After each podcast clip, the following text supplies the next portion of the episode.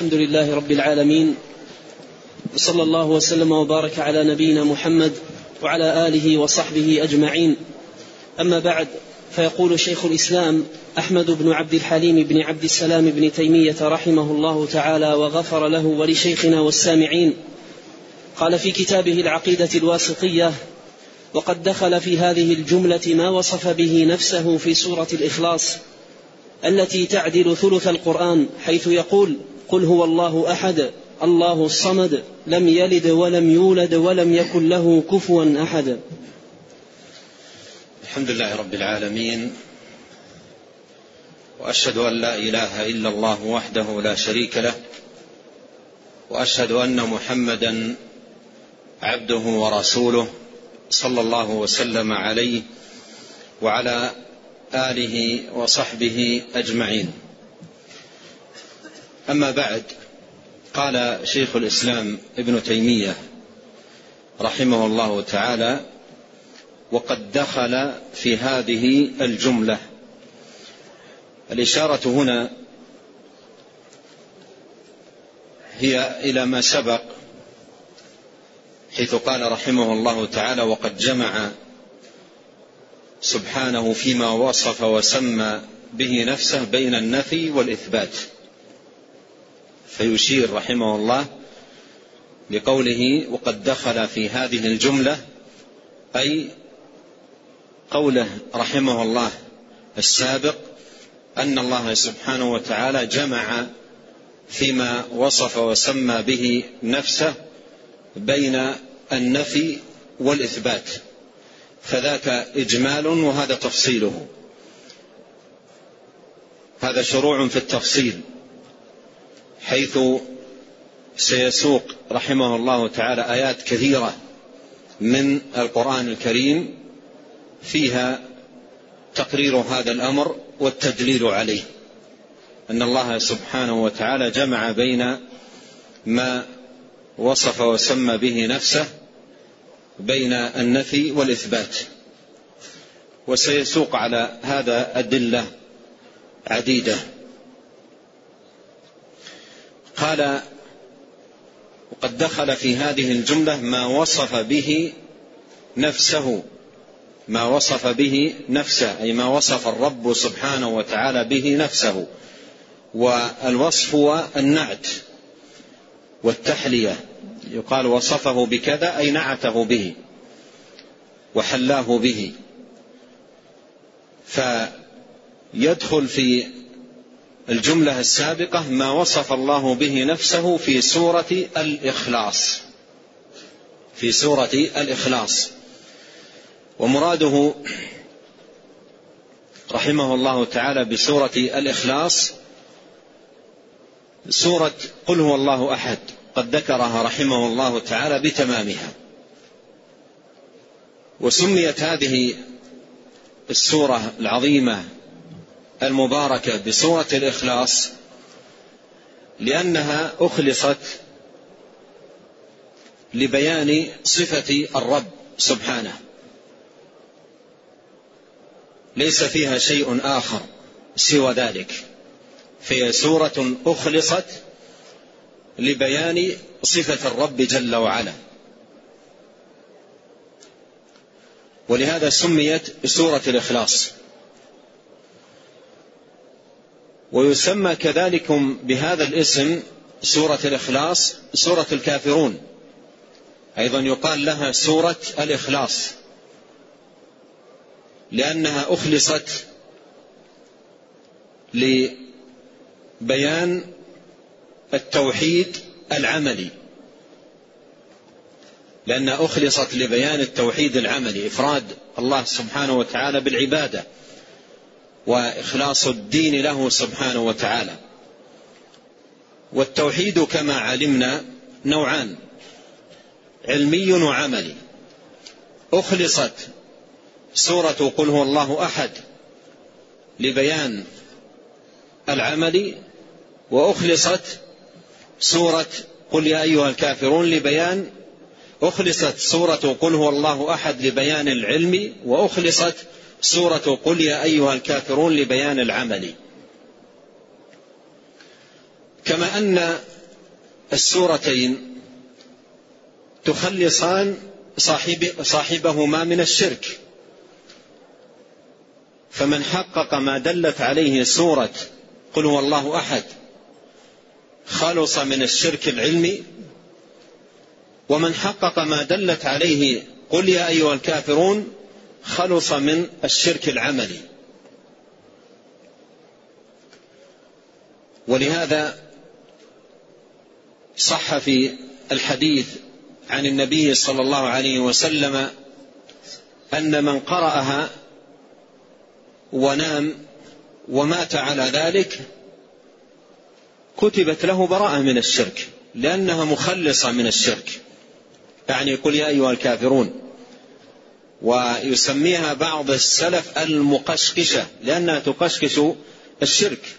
إذا قرأها الإنسان عن علم وتدبر وتحقيق لما دلت عليه. فالسورتان سورة الإخلاص سورة قل هو الله أحد وسورة قل يا أيها الكافرون أخلصتا للتوحيد وتخلصان صاحب صاحبهما من الشرك والتنديد. ولذا تقترن السورتان بالحث على قراءتهما في مواضع في مواضع موظفة للمسلم في يومه وليلته يجمع فيهما بين التوحيدين.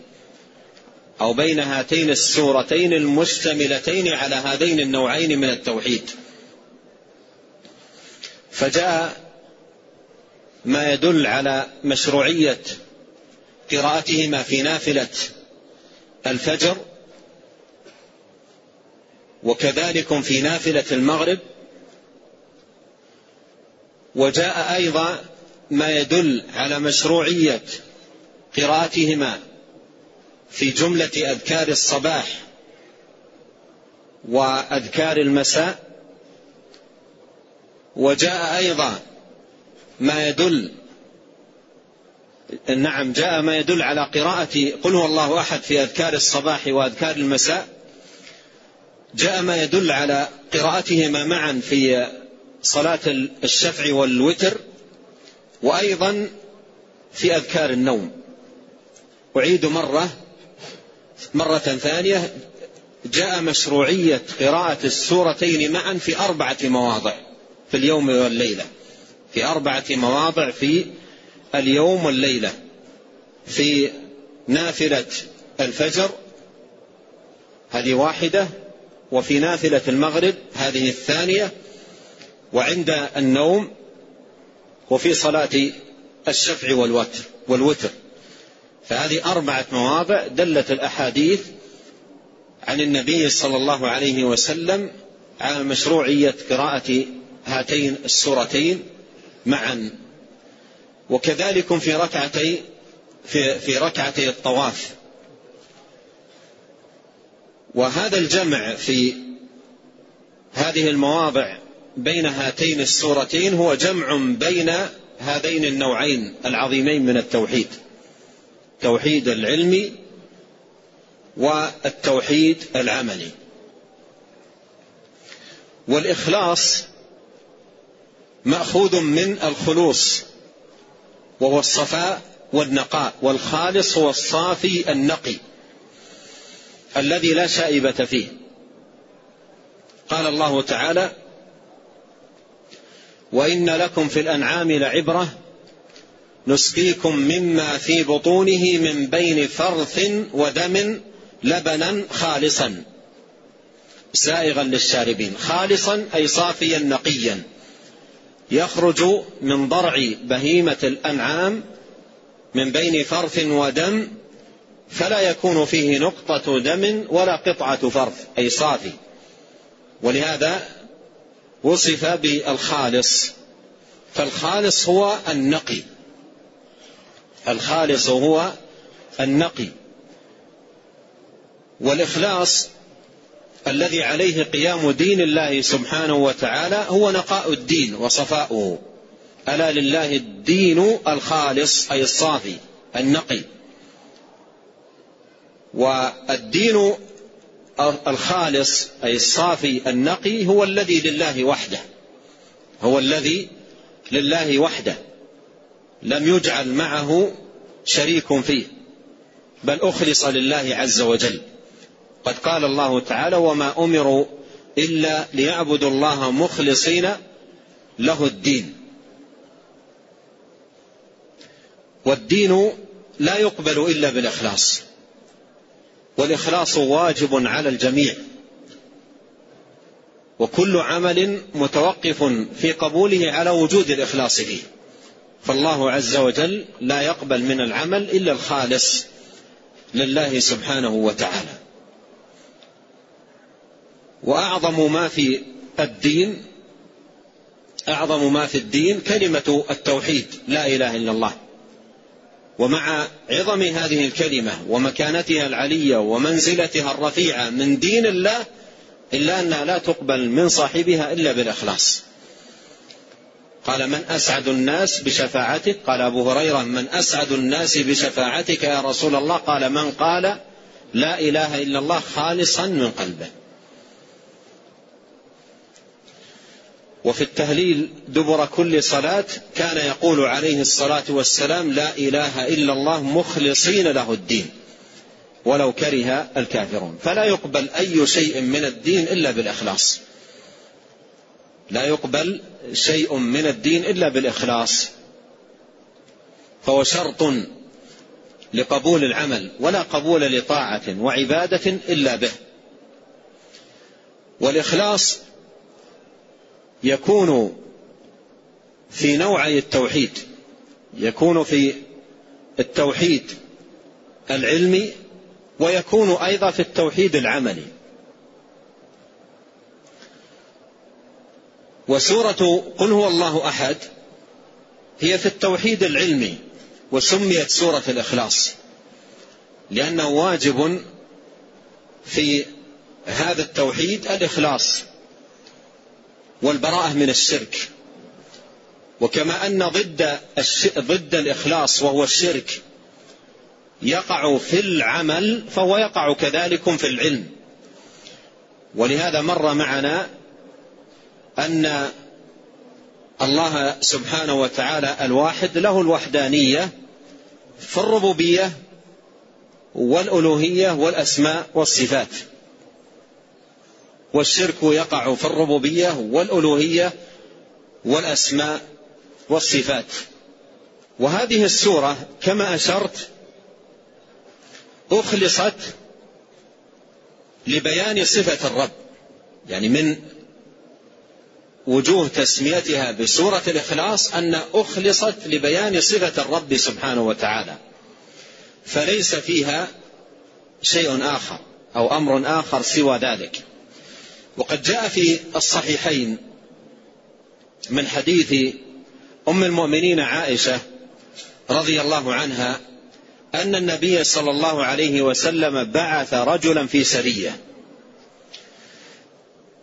فكان أمر رجلا على سرية فكان يقرأ بهم ويصلي بهم فيختم في كل ركعة بقل هو الله أحد. فأشكل هذا الأمر على من معه.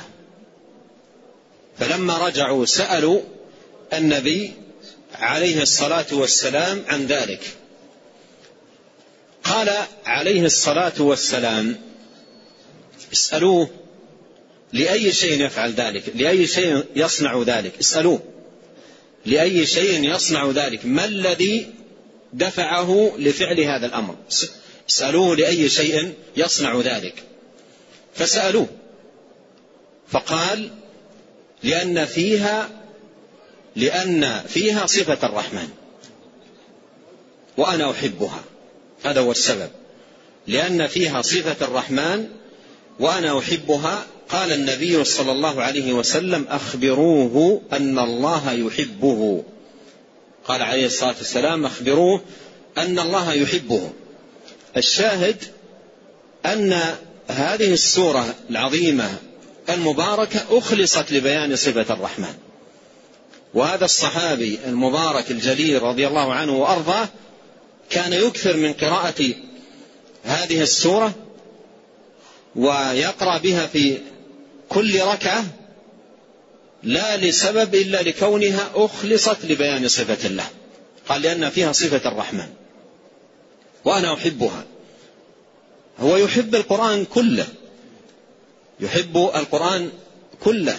لكن هذه السورة اختصت من بين سور القرآن بأن أخلصت لبيان صفة الرب سبحانه وتعالى فليس فيها شيء آخر سوى ذلك.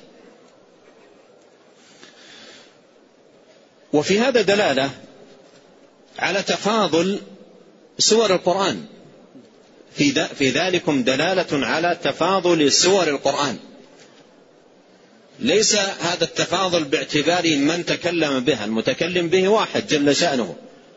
لكن باعتبار الألفاظ المشتملة على المعاني العظيمة. فالسورة التي فيها خبر الرب وصفته سبحانه وتعالى وأسماؤه.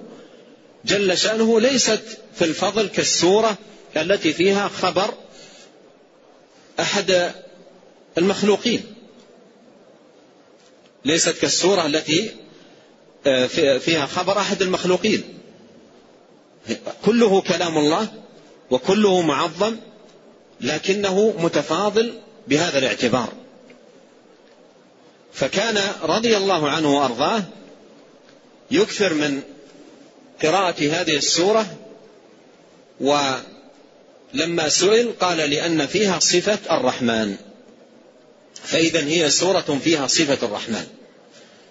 وقد روي في سبب نزولها مرفوعا ومرسلا أن المشركين سألوا النبي صلى الله عليه وسلم قالوا انسب لنا ربك فأنزل الله قل هو الله أحد الله الصمد لم يلد ولم يولد ولم يكن له كفوا أحد. وروى الإمام البخاري رحمه الله تعالى في كتابه الصحيح تعليقا عن أنس رضي الله عنه قال كان رجل من الأنصار يؤم في مسجد قباء يؤم في مسجد قباء وكان أيضا يقرأ بقل هو الله أحد في كل ركعة. فلما جاءهم النبي عليه الصلاة والسلام أخبروه بذلك. أخبروه بذلك.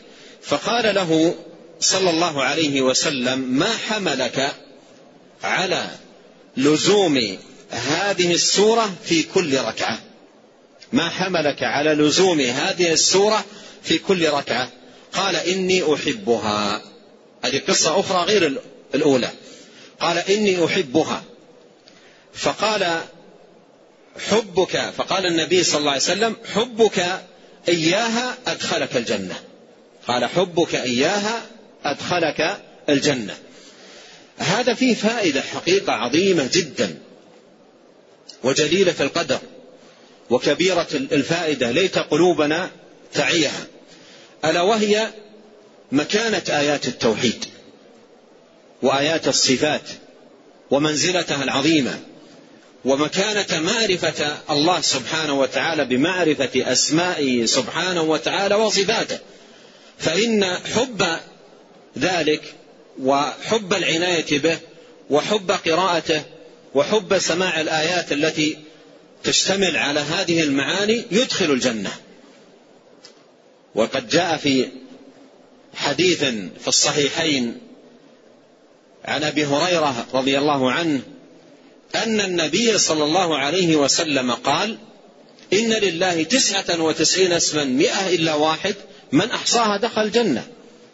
وهذا في نفس الباب أي أن العبد عندما يكون معتني بأسماء الله تبارك وتعالى وصفاته تعلما ومدارسة ومذاكرة وتفقها ويحب هذا العلم ويحب العناية به ويحب فهمه ويحب معرفة ربه سبحانه وتعالى كان ذلكم آه، بابا عظيما لدخول الجنة والفوز برضا الرب سبحانه وتعالى. قد جاء في حديث ثبت عن النبي صلى الله عليه وسلم أنه قال من قرأ قل هو الله أحد في يوم عشر مرات بنى الله له قصرا في الجنة. بنى الله له به قصرا في الجنة. هذا أيضا مما يدل على فضل هذه السورة العظيمة. كذلكم ثبت في الصحيح أن من حديث أبي سعيد الخدري رضي الله عنه وأرضاه أن رجلا سمع رجلا يقرأ قل هو الله أحد. أن رجلا سمع رجلا يقرأ قل هو الله أحد. يعني يكررها في الليل. يكرر هذه السورة في الليل. قل هو الله أحد. فلما أصبح ذهب ذلك الرجل إلى النبي صلى الله عليه وسلم فذكر له ذلك كأنه يتقالها. كأنه يتقالها. ذكر له ذلك. قال يعني الليل كله فقط يقرأ قل والله أحد. ما يقرأ شيء آخر. كأنه يتقال هذا العمل. وكأنه يتقال هذه القراءة. كأنه يتقالها. فماذا قال النبي صلى الله عليه وسلم؟ والحديث في البخاري. قال والذي نفسي بيده إنها لتعدل ثلث القرآن. والذي نفسي بيده إنها لتعدل ثلث القرآن. وجاء في حديث في صحيح مسلم عن أبي هريرة رضي الله عنه أن النبي صلى الله عليه وسلم قال لهم يوم احشدوا يعني اجتمعوا.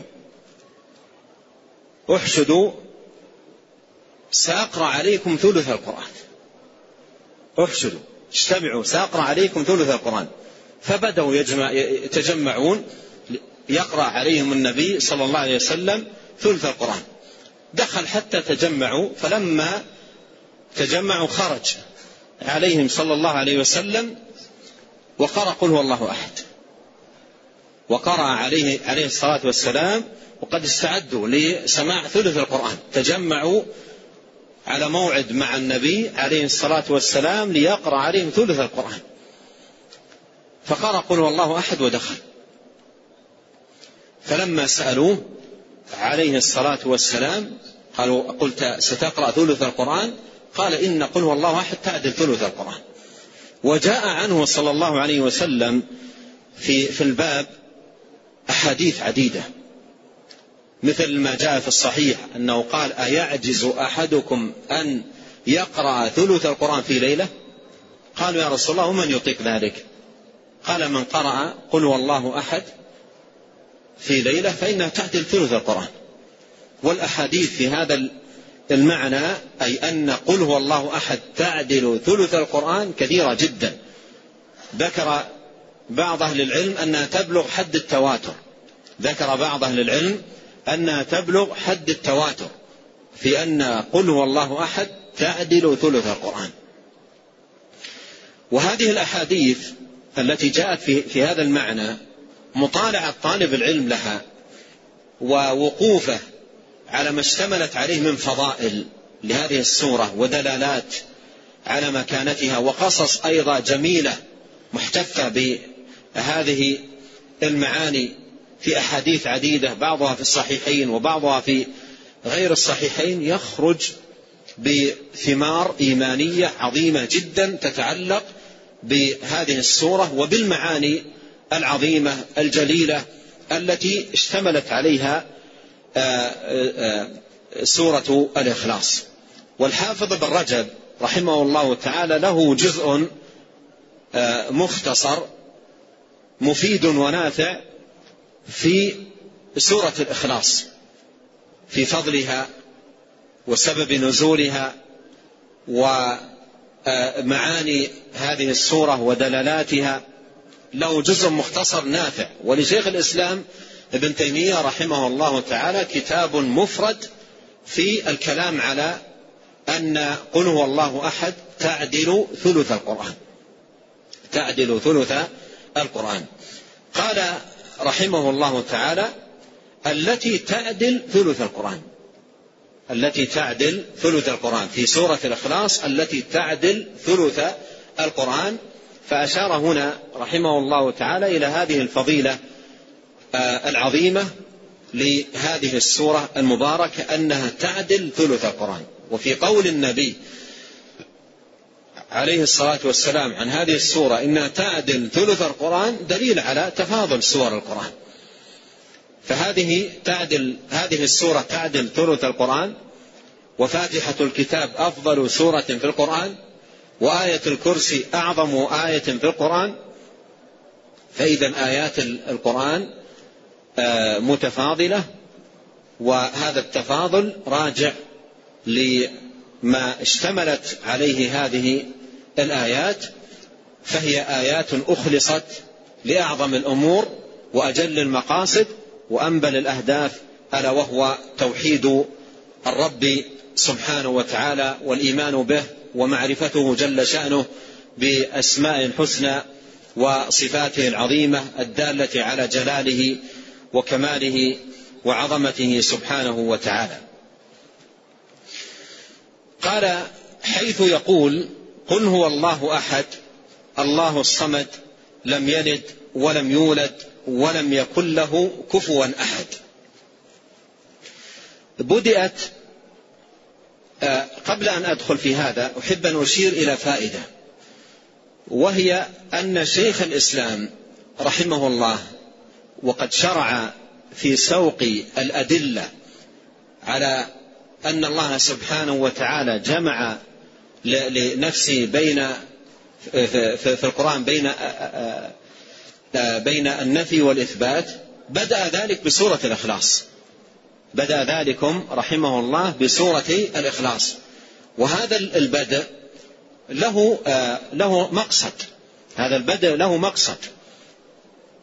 فقدم هذه السورة بالبدء لأنها سورة كاملة أخلصت سورة كاملة أخلصت لبيان صفة الرب. ثم أتبعها بآية الكرسي التي التي أفضل آية في القرآن لأنها أخلصت في توحيد الله بنوعيها العلم والعمل. أخلصت للتوحيد بنوعيه العلم والعمل وسيأتي الكلام عنها. بدأت هذه السورة سورة الإخلاص بقوله قل وهذا أمر للنبي صلى الله عليه وسلم بأن يبلغ أمر له بأن يبلغ يبلغ وحي الله وهو رسول عليه الصلاة والسلام وما على الرسول إلا البلاغ. فهو مبلغ لا ينطق عن الهوى صلى الله عليه وسلم. ففيها الأمر له بذلك. قل. ولما بلغ عليه الصلاة والسلام قال قل هو الله أحد. قال عليه الصلاة والسلام قل هو الله أحد. ومثلها في سورتي في المعوذتين قل أعوذ برب الفلق وقل أعوذ برب الناس وفي سورة الكافرون قل يا أيها الكافرون وفي سورة آه، الجن قل أوحي إلي وفي آيات أيضا في القرآن متفرقة في كل ذلكم قال قل. سئل عليه الصلاة والسلام كما في الصحيح عن ذلك يعني آه، عن قوله قل فقال قيل لي فقلت. مبلغ. قيل لي فقلت. قيل لي فقلت. الله قال له قل هو الله أحد. فبلغ كل ما قيل له تاما. بلغ كل ما قيل له تاما كاملا. قال قل هو الله أحد. قال الله له قل أعوذ برب الناس. قال قل أعوذ برب الناس مبلغا. فقوله في هذه المواضع قل في فوائد عظيمة. في فوائد عظيمة وجليلة وكبيرة. يعرف أهل العلم وأهل البصيرة بدين الله سبحانه وتعالى. من هذه الفوائد أن النبي عليه الصلاة والسلام مهمته البلاغ المحض.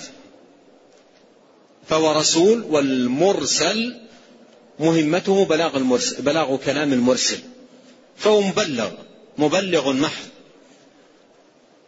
ومن كمال وتمام عنايته عليه الصلاة والسلام بالبلاغ كما أمر وكما ورد أو جاءه عن الله سبحانه وتعالى يبلغ على التمام والكمال. فقال الله له قل هو الله أحد فقال قل هو الله أحد مبلغا. فقال قل هو الله أحد مبلغا. قال قيل لي فقلت قيل لي فقلت أي قيل لي قل فقلت كما قيل لي. فهذا فيه أنه عليه الصلاة والسلام مبلغ ومهمته متمحضة في البلاغ وما على الرسول إلا البلاغ. من فوائد ذلكم أيضا أن القرآن كلام الله. من فوائد ذلكم أن القرآن كلام الله. خلافا للضلال والمبطلة الذين يزعمون أنه ليس كلام الله سبحانه وتعالى. فلو كان ليس بكلام الله عز وجل لما احتاج المقام أن يقول قل. إذا كان إذا كان كلامه مثلا وهذا قول لبعض ضلال المبطلة لا ما يحتاج أن يقول قل. إذا كان هو القائل. ومن فوائد ذلكم أيضا من فوائد ذلكم أيضا الجهر بالاعتقاد. من فوائد ذلكم الجهر بالاعتقاد. الله عز وجل أمره بهذا الجهر. قل هو الله أحد. قل هو الله أحد. يعني اجهر بهذا المعتقد واصدع بما تؤمر. وأعرض عن المشركين. ففيه الصدع بهذه العقيدة. فيا من أكرمك الله بأن تلوت هذه السورة وفهمت ما فيها من إيمان لا تتحرج في أي مقام أن تصرح وأن تجهر بهذه العقيدة لا تستخفي بها. هذا الاعتقاد الحق. هذا الذي به النجاة والسعادة والفلاح في الدنيا والآخرة. قل هو الله أحد. الله الصمد. لم يلد ولم يولد. ولم يكن له كفوا أحد. ولو كره الكافرون. قل اجهر. ولو كره الكافرون ولو كره من كره. ولو أبغض من أبغض. ولو شنئ من شنئ. اجهر بهذا. هذا هو دين الله. هذا الذي خلق الخلق لأجله. وأوجدوا لتحقيقه. فهذا أيضا من الفوائد في آه، قوله عليه الصلاة والسلام قل هو الله أحد. وفيها فوائد كثيرة عظيمة في آه، قولة في هذا الموضع والمواضع الأخرى.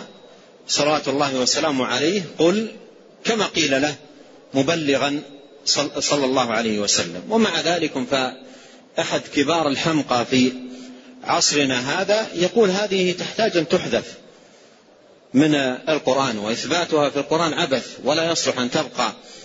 وأيضا آه، فبأي آلاء ربكما تكذبان؟ هذه متكررة وإثباتها مكررة. هذا لا فائدة فيه إلى هراء كثير وحمق وسفه آه، آه، وخوض في عظائم الأمور بعقل أحمق وجهل بدين الله سبحانه آه، وجهل بدين الله سبحانه وتعالى. والله جل شأنه يقول وأن تقولوا على الله ما لا تعلمون. ثم قال قل هو الله أحد الله الصمد لم يلد ولم يولد ولم يكن له كفوا أحد. هذا الآن الذي جاء بعد قوله قل هذا مجامع مجامع التوحيد العلمي الخبري الاعتقادي. توحيد العلمي الخبري الاعتقادي اجتمع في هذا. وما جاء في هذه السورة في مجامع هذا الاعتقاد. مما يبين المكانة العظيمة والمنزلة العلية لهذه السورة العظيمة المباركة. قل هو الله أحد. الله اسم علم على الله سبحانه وتعالى دال على ذاته جل شأنه وإليه ترجع أسماء الله. وهو جماع أسماء الله تبارك وتعالى وصفاته. ففي هذا الاسم تجتمع الأسماء والصفات. تجتمع الأسماء والصفات. ولهذا قال بعض العلماء إنه اسم الله الأعظم. لأنه اسم اجتمعت فيه معاني أسماء الله وصفاته. يوضح ذلكم الأثر المأثور عن ابن عباس رضي الله عنهما. عن ابن عباس رضي الله عنهما. أنه قال الله ذو الألوهية والعبودية على خلقه أجمعين. ففسر هذا الاسم بأمرين الألوهية والعبودية. الألوهية المراد بها صفات الجلال والكمال والعظمة التي اتصف بها الرب سبحانه وتعالى فاستحق أن يؤله وأن يعبد وأن يخضع له ويذل.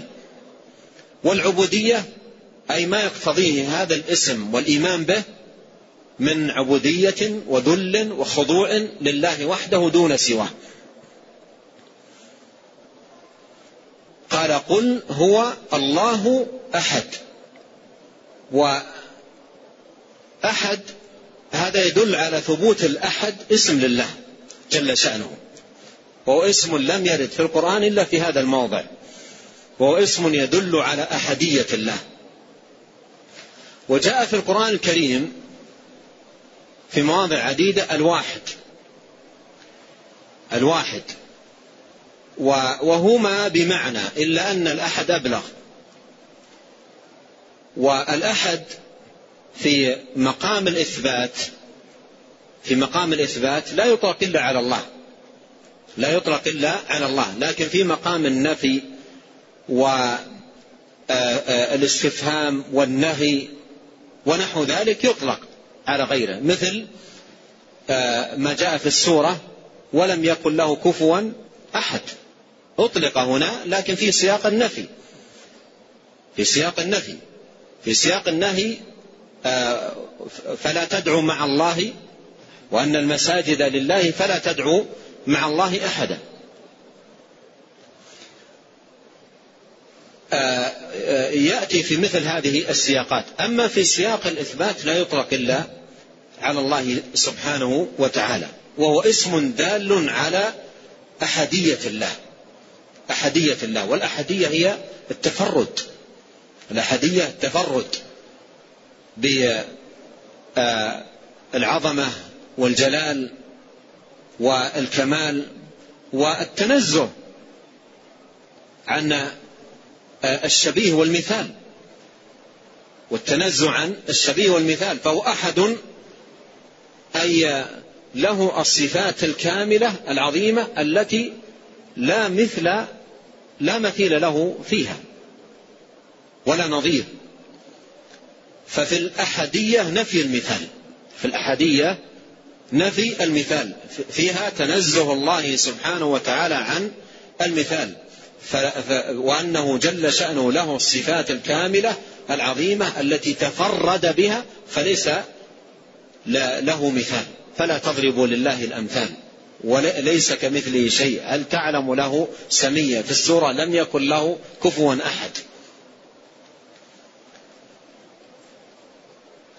والصمد قال الله قل هو الله أحد. الله الصمد. الصمد اسم من أسماء الله تبارك وتعالى الحسنى ورد أيضا في هذه السورة العظيمة المباركة. وهو اسم أيضا يدل على كمال الله سبحانه وتعالى في صفاته. على كمال الله سبحانه وتعالى في صفاته فله الصفات الكاملة التي لا نقص فيها بوجه من الوجوه. التي لا نقص فيها بوجه من الوجوه. الأحد الذي له الصفات الكاملة التي تفرد بها فليس له مثال أحد لا مثال له. صمد لا نقص في صفاته. صمد لا نقص في صفاته. له الصفات العظيمة الكاملة التي ليس فيها نقص. والتنزيه التنزيه في حق الرب سبحانه وتعالى نوعان. ما ينزه الرب سبحانه وتعالى وما ينفع عن الرب سبحانه وتعالى نوعان. النوع الأول تنزيه الله تبارك وتعالى عن المثال. تنزيه الله عن المثال. ليس كمثله شيء. هل تعلم له سمية؟ لم يكن له كفوا أحد. فلا تضربوا لله الأمثال. تنزيه لله سبحانه وتعالى عن المثال. هذا النوع من التنزيه يدل عليه اسمه الأحد. هذا النوع من التنزيه يدل عليه اسمه تبارك وتعالى الأحد. فالأحد يدل على التفرد بالصفات الكاملة والنعوت العظيمة التي لا يشرك فيها غيره سبحانه وتعالى. ليس لله سبحانه وتعالى فيها شريك فهو أحد أي متفرد. أحد متفرد بصفات الكمال والجلال والعظمة فليس له شريك. والصمد النوع الثاني من التنزيه نعم النوع الثاني من التنزيه تنزيه الله عن النقائص والعيوب. تنزيه الله عن النقائص والعيوب. وهذا النوع من التنزيه يدل عليه اسمه الصمد. فالصمد يدل على كمال الله سبحانه وتعالى كمال الله سبحانه وتعالى في أسمائه وصفاته فلا نقص فيها ولا عيب. ولهذا أتبع الصمد بقوله لم يلد ولم يولد لأن هذان الوصفان نقص والصمد منزه عن ذلك. وبعض السلف في تفسير الصمد قال الذي لم يلد ولم يولد. وهذا صحيح هذا تفسير صحيح لأنه فسر الآية ب آه، فرد من أفرادها أو معنى من معانيها. والصمد يدل على الكمال.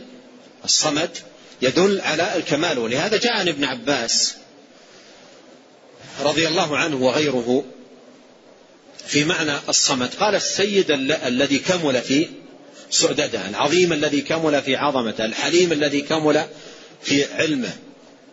وذكر أسماء أخرى لله سبحانه وتعالى.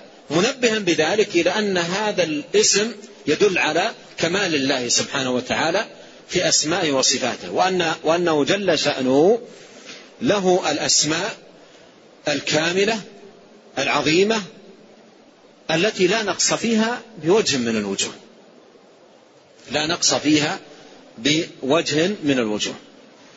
إذا علمت ذلك تعلم أن آه،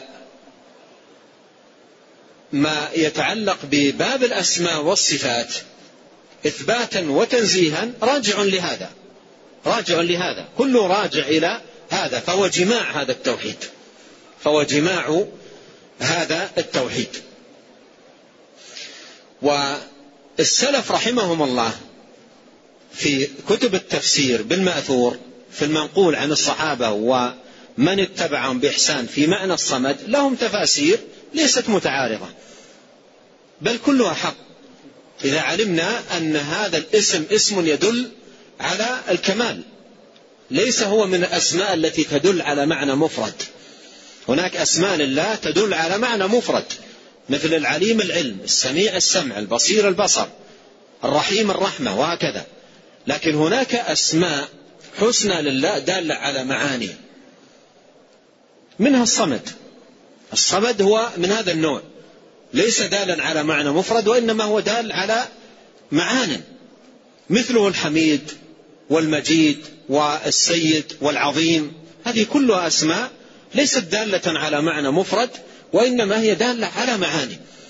ولهذا لاحظنا في تفسير ابن عباس رضي الله عنهما للصمد فسره بمعاني. كلها تدل على كمال الله في أسمائه سبحانه وتعالى وصفاته.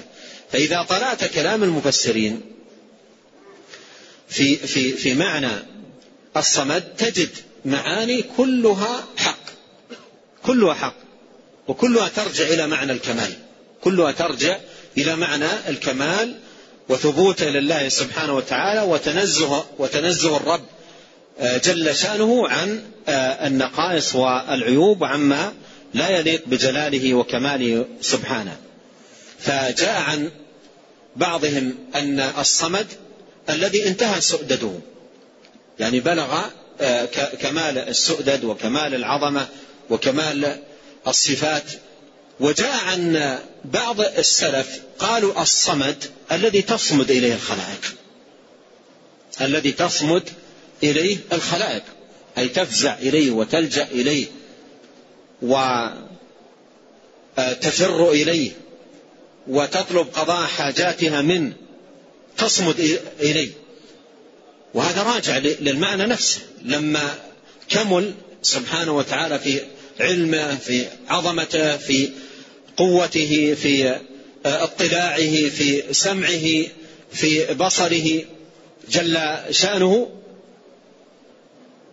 كان من ذلكم أنه أن الخلائق تصمد إليه في حاجاتها دون سواه وتفزع إليه دون سواه فهو الصمد الذي تصمد إليه الخلائق وتفزع إليه. أما يجيب المضطر إذا دعاه ويكشف السوء ويجعلكم خلفاء الأرض. وفي هذا تنبيه أن أن العبد كل ما ازداد معرفة بالله سبحانه وتعالى ازداد في تحقيق الآثار والمقتضيات والعبوديات التي تقتضيها يقتضيها إيمانه بتلك الأسماء. بينما إذا ضعفت المعرفة أو انعدمت انعدم الأثر تبعا آه لذلك. أيضا بعض السلف رحمهم الله تعالى في معنى الصمد قالوا الذي لا جوف له وهذا أيضا معنى صحيح. قالوا الذي لا, لا, لا جوف له وهذا فيه كمال غنى الرب سبحانه وتعالى. لا جوف له أي غني غنى ذاتي سبحانه وتعالى وهو الذي يطعم ولا يطعم جل شأنه. آآ آآ إن الله هو الرزاق ذو القوة. آه، آه، نعم قال وما خلقت الجن والإنس إلا ليعبدون. ما أريد منهم من رزق. وما أريد أن يطعمون. إن الله هو الرزاق ذو القوة المتين. فهو صمد لا, لا جوف له أي, أي له سبحانه وتعالى آه، الكمال عز شأنه سبحانه وتعالى له الكمال في الغنى الكمال في العظمة الكمال في في الصفات. بخلاف الأجوف فإنه فقير محتاج محتاج. والله سبحانه وتعالى صمد لا جوف له. فهذه كلها معاني منقولة عن السلف وكلها حق وكلها صحيحة. ولهذا الإمام بن كثير رحمه الله ومن قبل أيضا الإمام بن جرير وغيرهم من أهل التفسير نقلوا هذه النقولات عن السلف. نقلوا هذه النقولات وهذه المعاني وصححوها. والحافظ بن كثير رحمه الله لما نقل هذه الأقوال في كتابه التفسير نقل عن أبي القاسم الطبري أنه قال وكل هذه صحيحة.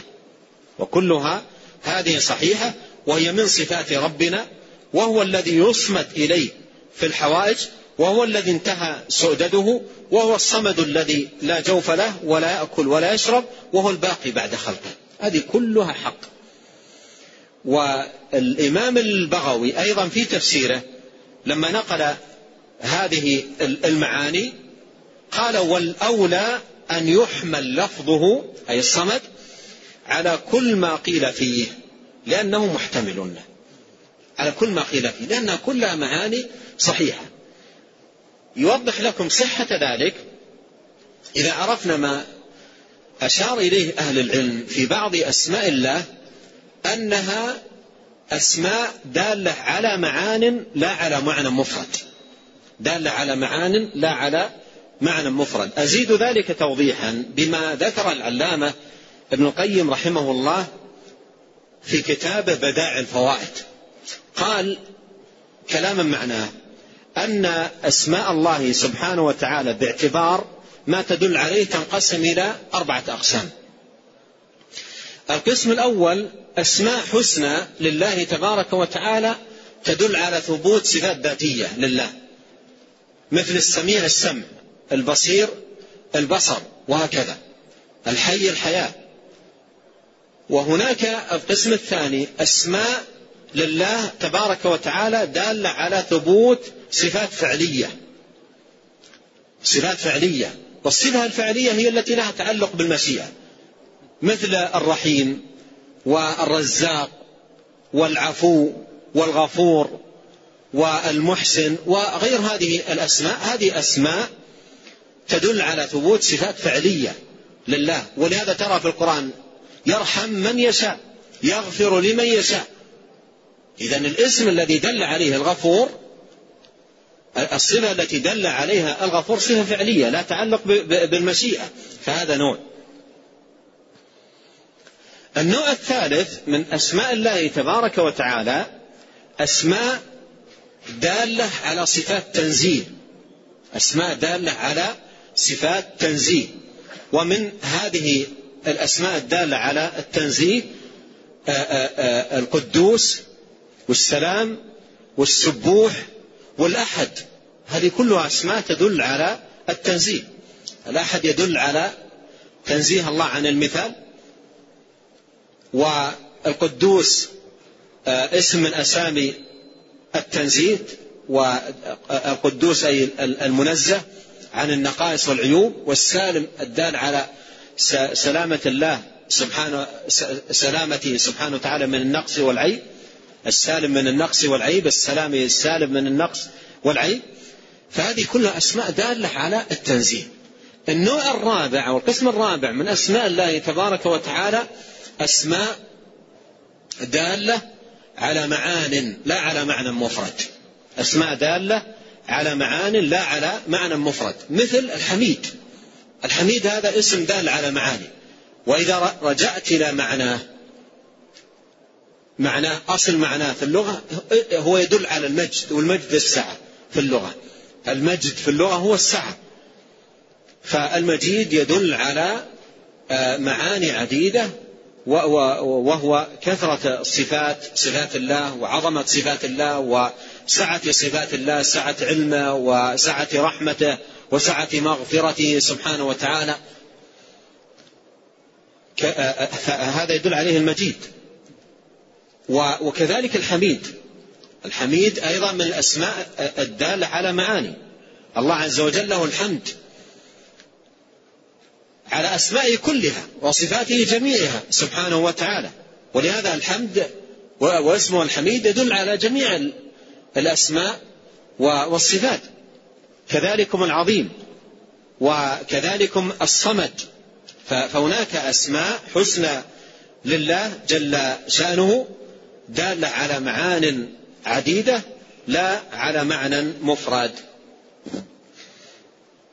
قال قل هو الله أحد الله الصمد لم يلد ولم يولد ولم يكن له كفوا أحد. لاحظ ارتباط نبه عليه أهل العلم بين الأحد الصمد. ارتباط بين الأحد الصمد. ذكر أحديته ثم ذكر صمديته سبحانه وتعالى. فإنه لم يكن سبحانه وتعالى فإنه سبحانه وتعالى لم يكن أحد فإنه سبحانه وتعالى لما كان أحدا فإنه سبحانه وتعالى لما كان أحدا متفردا بصفات الكمال لا مثيل له في شيء منها سبحانه وتعالى كان صمدا. جل شأنه كان صمدا. جل شأنه سبحانه وتعالى له الصفات الكاملة التي لا نقص فيها بوجه من الوجوه. قال ولم لم يلد ولم يولد ولم يكن له كفوا أحد. لم يلد ولم يولد ولم يكن له كفوا أحد. نفى عن نفسه سبحانه وتعالى الوالد والولد الوالد والولد. وهذا من النفي المفصل النفي المفصل. وعرفنا القاعدة فيما سبق أن الأصل في النفي مجمل. الأصل في النفي أن يأتي مجملا كما في قوله ولم يكن له كفوا أحد هذا إجمال في النفي. لكن لم يلد لم يولد لا تأخذه سنة آه، وما مسنا من لغوب ما كان الله ليعجزه من شيء وما ربك بظلام هذا نفي مفصل. فالنفي يأتي مفصل للحاجة. للحاجة. أو لنفي شيء أثبته أعداؤه له. لما قال مثلا اليهود قاتلهم الله. إن الله تعب لما خلق السماوات. قال ولقد خلقنا السماوات والأرض وما بينهما في ستة أيام وما مسنا من لغوب. فنفى هذا الذي زعم وادعاه فيه أعداء الرسل. فالأصل في النفي أن يأتي مجمل وقد يأتي مفصلا للحاجة. قد يأتي مفصلا للحاجة أو لأمر يقتضي ذلك. وهنا نفى الوالد والولد نفى الأصل والفرع. نزه نفسه تبارك وتعالى عن الأصل والفرع وهذا من صمديته. مثل ما قال بعض السلف الصمد هو الذي لم يلد ولم يولد. و الولادة الولادة سواء تولد آه، من الغير أو تولد من الشخص. هذا من نقص من نقص الإنسان واحتياجه. من نقص الإنسان واحتياجه. والله سبحانه وتعالى منزه. لم يلد ولم يولد. والله سبحانه وتعالى منزه لم يلد ولم يولد. منزه عن الأصل وعن الفرع. وأيضا هذا المعنى راجع أيضا إلى أحديته. يعني لم يلد ولم يولد ما ذكر هنا راجع إلى الأحدية وراجع إلى أيضا الصمدية لأنه لو كان تعالى الله عن ذلك لو كان آآ آآ آآ لكان مثالا لكان لله مثال. والله أحد لا مثال له. لو كان له ولد لكان لله مثالا الولد مثل والده. والله أحد لا مثل له. ولو كان الولد فهذا نقص والله صمد لا نقص في صفاته سبحانه وتعالى. لا نقص في صفاته. فقول لم يلد ولم يولد فيه تفسير للأحدية والصمدية. فيه تفسير للأحدية والصمدية لأن ثبوت الولد ثبوت الولد الولد مثل والده. والله أحد لا مثل له. وثبوت الولد نقص والله صمد لا نقص في صفاته. له الصفات الكاملة العظيمة سبحانه وتعالى. قل هو الله أحد الله الصمد لم يلد ولم يولد. وهذا فيه أيضا رد على طوائف الضلال الذين نسبوا لله سبحانه وتعالى ذلك. من اليهود؟ اليهود قالوا عزير بن الله والنصارى قالوا المسيح ابن الله والملائكة قالوا بنات الملائكة بنات الله والمشركون قالوا الملائكة بنات الله. ففيه رد على المبطلة من أهل الضلال باختلاف أصنافهم. فنزه الله سبحانه وتعالى نفسه عن ذلك عن الوالد وعن الولد الأصل والفرع. قال الله في سورة أخرى وقالوا اتخذ الرحمن ولدا. لقد جئتم شيئا إدا تكاد السماوات يتفطرن منه وتنشق الأرض وتخر الجبال هدا أن دعوا للرحمن ولدا. أن دعوا للرحمن ولدا. فالقول على الله سبحانه وتعالى القول على الله سبحانه وتعالى في أسمائه وصفاته بغير علم في غاية الخطورة. وأريد أن ننتبه لهذا المعنى بمناسبة ذكر هذه الآية. القول على الله في أسمائه وصفاته والخطأ في حقه سبحانه وتعالى في أسماء وصفاته ليس كالخطأ في أي أمر آخر. الخطأ في أسماء الله ليس كالخطأ في أي اسم آخر والخطأ في صفات الله ليس كالخطأ في أي صفة أخرى. وأن تقولوا على الله ما لا تعلمون. والأخطاء في أسماء الله سبحانه وتعالى وصفاته ترجع إلى نوعين من الخطأ. ترجع إلى نوعين من الخطأ من حيث الجملة. ترجع إلى نوعين من الخطأ.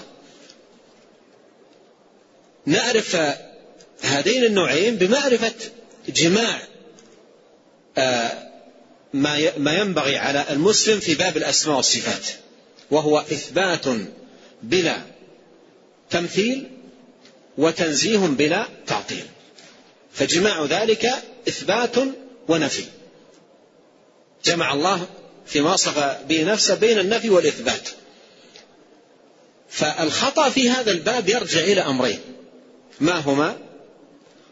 إما إثبات المنفي أو نفي المثبت.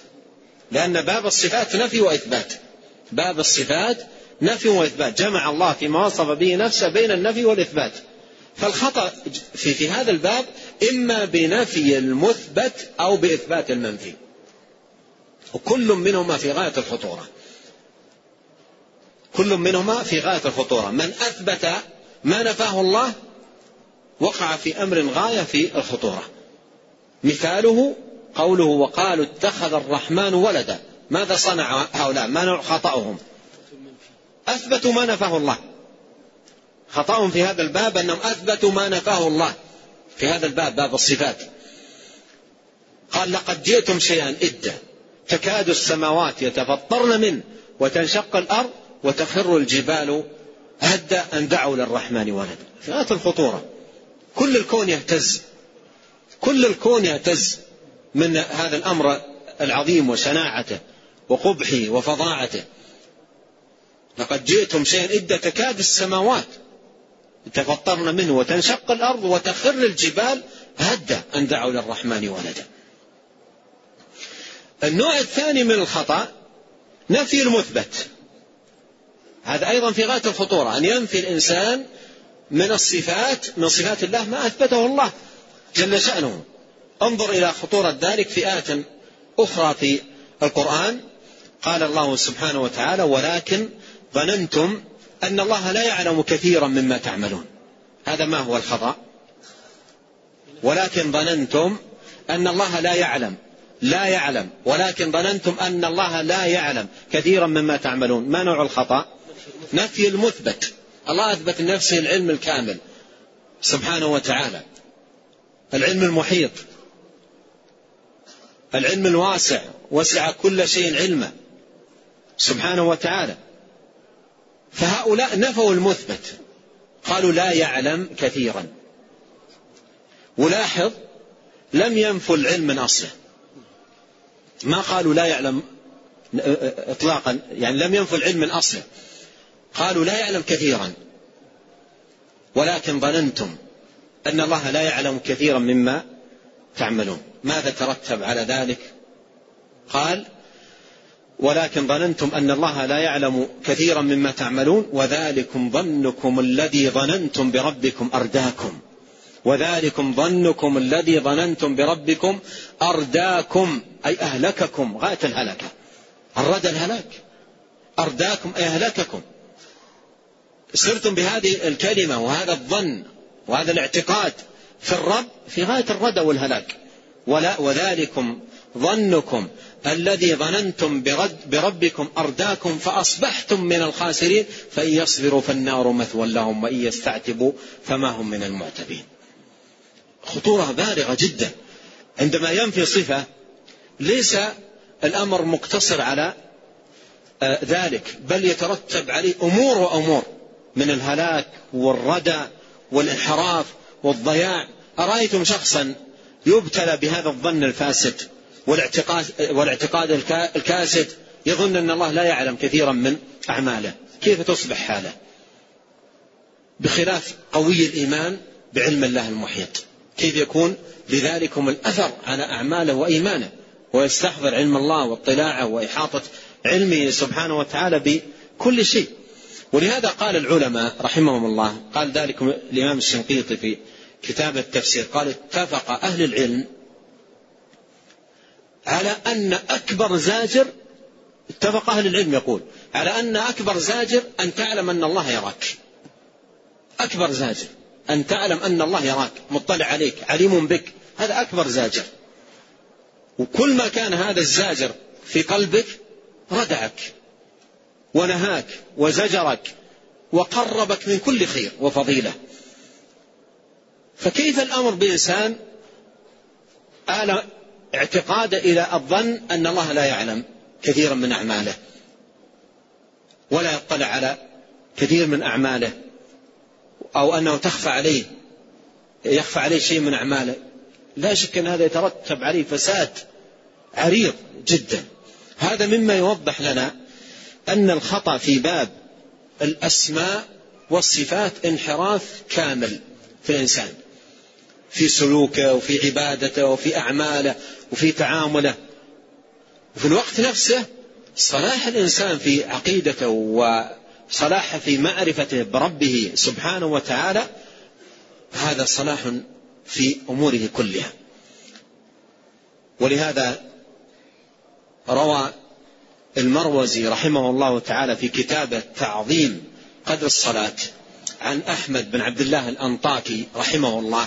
وكان من العباد الزهاد الوعاظ وله مقالة عجيبة يقول ما ما غبطت أحد إلا على قربه من الله أو كلاما هذا معناه ما غبطت أحد إلا على قربه من الله أو معرفته بالله. يقول آه، رحمه الله من كان بالله أعرف كان منه أخوف. هذه كلمة أحمد بن عبد الله الأنطاكي.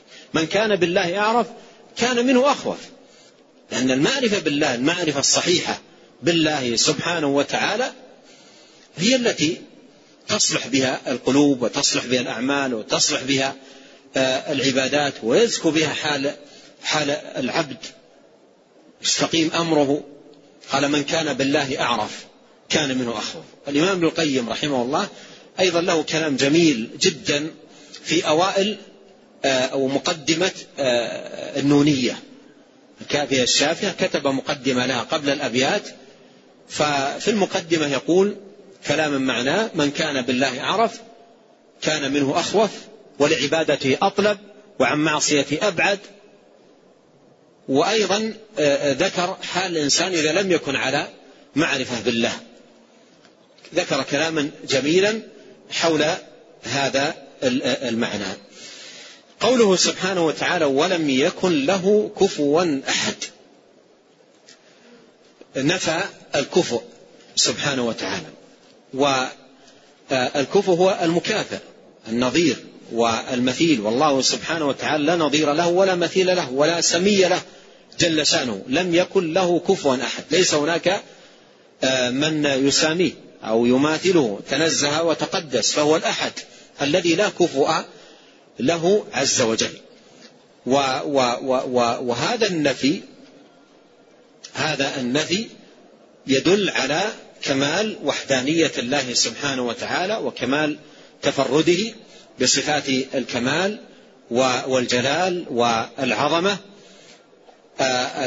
التي هي صفاته اختص بها جل شأنه ليس له مثيل ولا سمي ولا نظير ولم يكن له كفوا أحد.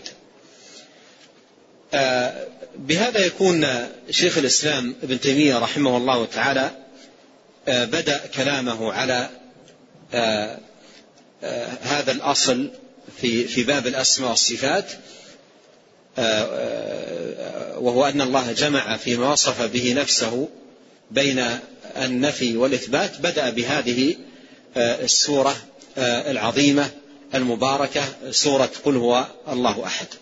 بمناسبة هذا المجلس هذه دعوة للإخوة أن يرجعوا لكتب التفسير ويرجع أيضا إلى الجزء الذي أفرد ابن رجب الحنبلي رحمه الله تعالى في هذه السورة ويرجع أيضا إلى كتب شيخ الإسلام بن تيمية وخاصة الكتاب الذي أفرده في أن آه، سورة قل والله أحد تعدل ثلث القرآن حتى آه، تكون هناك يعني يعني على إثر هذه المجالس دخول آه، مبارك في كتب أهل العلم وكلام أهل العلم والتفاصيل التي لأهل العلم تقرأ وتجمع.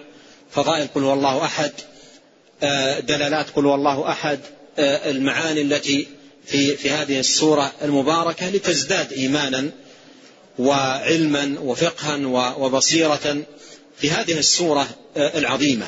أيضا العناية بقراءة هذه السورة في المواضع التي ورد عن النبي صلى الله عليه وسلم قراءة هذه السورة فيها. وطالب العلم الذي تبصر وتفقه وتعلم أحرى بأن يعتني وأن يهتم وإلا تصبح مجالس العلم لا يستفيد منها. يجلسها ولا يستفيد منها ولا ينتفع بها. فيعتني طالب العلم بقراءة هذه السورة في المواضع المأثور عن النبي صلى الله عليه وسلم قراءته, بها. أيضا نزيد أيضا الخير خيرا. نبلغ الأقارب والأهل والأولاد ننشر الخير. كل هذه من الأمور التي حقيقة نحتاج إلى أن نعتني بها. نسأل الله عز وجل أن يعيننا أجمعين. نسأله تبارك وتعالى أن يعيننا أجمعين. اللهم أعنا ولا تعن علينا. وانصرنا ولا تنصر علينا. وامكر لنا ولا تمكر علينا. واهدنا ويسر الهدى لنا. وانصرنا على من بغى علينا. اللهم اجعلنا لك شاكرين لك ذاكرين إليك أواهين منيبين. لك مخبتين لك مطيعين. اللهم تقبل توبتنا واغسل حوبتنا وثبت حجتنا واهد قلوبنا وسدد ألسنتنا واسلل سخيمة صدورنا. اللهم وألف ذات بيننا اللهم ألف اللهم أصلح ذات بيننا وألف بين قلوبنا. واهدنا سبل السلام وأخرجنا من الظلمات إلى النور وبارك لنا في أسماعنا وأبصارنا وأزواجنا وذرياتنا. وأموالنا وأوقاتنا واجعلنا مباركين أينما كنا. اللهم أصلح لنا ديننا الذي هو عصمة أمرنا وأصلح لنا دنيانا التي فيها معاشنا وأصلح لنا آخرة التي فيها معادنا واجعل الحياة زيادة لنا في كل خير والموت راحة لنا من كل شر. اللهم اغفر لنا ولوالدينا وللمسلمين والمسلمات والمؤمنين والمؤمنات الأحياء منهم والأموات والله تعالى أعلم وصلى الله وسلم على عبده ورسوله نبينا محمد وآله وصحبه أجمعين. نعم. أحسن الله إليكم وبارك فيكم ونفعنا الله بما قلتم وغفر الله لنا ولكم وللمسلمين. يقول السائل هل يشرع تكرار هذه السورة عملا بفعل الصحابي؟ هذا الصحابي الذي كان يقرأ هذه السورة في كل ركعة. سأله النبي عليه الصلاة والسلام عن سبب ذلك فقال لأن فيها صفة الرحمن وأنا أحب الرحمن. فقال أخبروه أن حب قال حبك إياها أدخلك الجنة. وفي الحديث الآخر قال أخبروه أن الله يحبه. أخبروه أن الله يحبه. فهذا لا شك فيه دلالة على فضل قراءة هذه السورة والإكثار من قراءتها لكن أيضا في الوقت نفسه لم ينقل عن النبي عليه الصلاة والسلام في صلواته أنه كان يقرأ أو يختم بهذه السورة في كل ركعة. كذلك هم الصحابة رضي الله عنهم لم ينقل فيما أعلم عنهم ذلك أنهم كانوا لما يؤمون الناس مثل أبو بكر وعمر نقلت قراءات قراءاتهم في الصلاة فلم ينقل أنهم كانوا يقرؤون ذلك. فعلى كل الإكثار من قراءة هذه السورة ولا سيما في المواضع التي جاء عن النبي عليه الصلاة والسلام الحث على قراءته فيها لا شك أنه أمر ينبغي أن يعتني به المسلم والله أعلم. أحسن الله إليكم. يقول السائل هل تفسير اسم الله جل وعلا السميع أو البصير بالعليم من تفسيره باللازم؟ تفسير اسم الله السميع العليم السميع البصير السميع يفسر بما دل عليه هذا الاسم من ثبوت السمع صفة لله والبصير يفسر بما دل عليه هذا الاسم من ثبوت البصر صفة لله سبحانه وتعالى. وأشرت في لقائنا السابق أن من جعل السميع العليم بمع السميع البصير بمعنى العليم نافيا بذلك السمع والبصر فهذا قول باطل. والآية فيها رد عليه. رد عليه لأن السميع يدل على ثبوت السمع صفة لله والبصير يدل على ثبوت البصر آه، صفة لله سبحانه وتعالى. نعم. أحسن الله إليكم. يسأل عن التفاضل بين الأسماء والصفات. التفاضل بين الأسماء والصفات ثابت ودلت عليه آه، النصوص. ومن ذلكم آه، قوله عليه الصلاة والسلام في دعاء اللهم إني أعوذ برضاك من سخطك ومن معافاتك من عقوبتك. وغير ذلك من النصوص التي فيها الدلالة على ذلك. نعم. أحسن الله إليكم. يقول السائل هل يجوز لي إذا سئلت كم أحفظ من كتاب الله أن أقول أني أحفظ ثلث القرآن لبيان عظم هذه السورة؟ إذا قلت أحفظ ثلث القرآن قل هو الله أحد يجوز. إذا قلت أنا أحفظ ثلث القرآن قل هو الله أحد. أما أن تقول أنا أحفظ ثلث القرآن وتقصد قل هو الله أحد فهذا يعني آه، يعني فعل من أراد أن يحمد بما لم يفعل.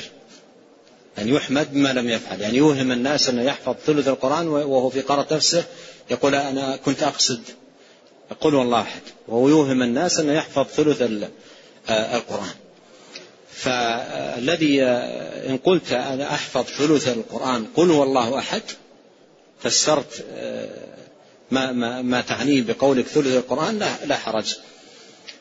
لا حرج في ذلك. نعم. أحسن الله إليكم. يسأل عن قاتل نفسه هل هو مخلد في النار؟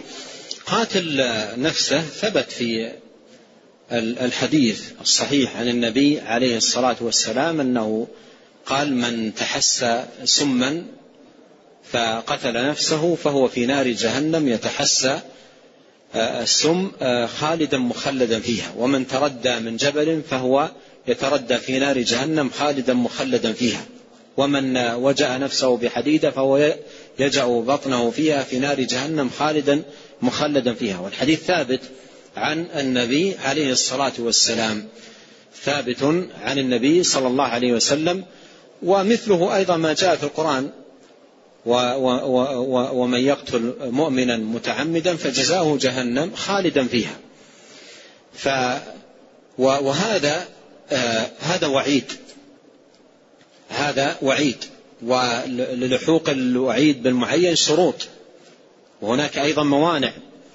فالواجب في هذا الباب فهم نصوص آه، الوعيد بضمها إلى النصوص الأخرى. ضمها إلى النصوص الأخرى وإرجاع المجمل منها أي إلى إلى المفسر. فمثلا هذا الخلود الذي في قوله ومن يقتل مؤمنا متعمدا فجزاؤه جهنم خالدا فيها. إذا أرجعته إلى النصوص الأخرى فسرت لك المعنى ووضحت. قوله ومن يقتل مؤمنا متعمدا هذه وردت في سورة النساء. وفي السورة نفسها جاء قبل هذا قوله إن الله لا يغفر أن يشرك به وجاء بعده أيضا قوله إن الله لا يغفر أن يشرك به. إن الله لا يغفر أن يشرك به ويغفر ما دون ذلك لمن يشاء. جاءت في موضعين من سورة النساء. بين هذين الموضعين جاء قوله من يقتل مؤمنا متعمدا فجزاؤه جهنم خالدا فيها.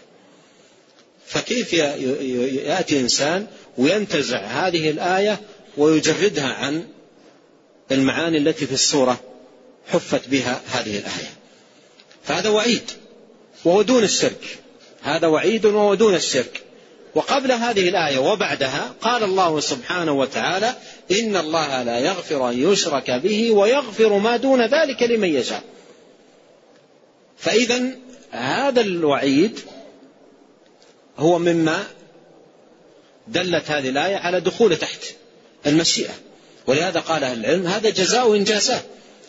لكن لحوق الوعيد بالمعين له آه، شروط وهناك أيضا موانع تمنع من ذلك ومن موانع الخلود في النار التوحيد.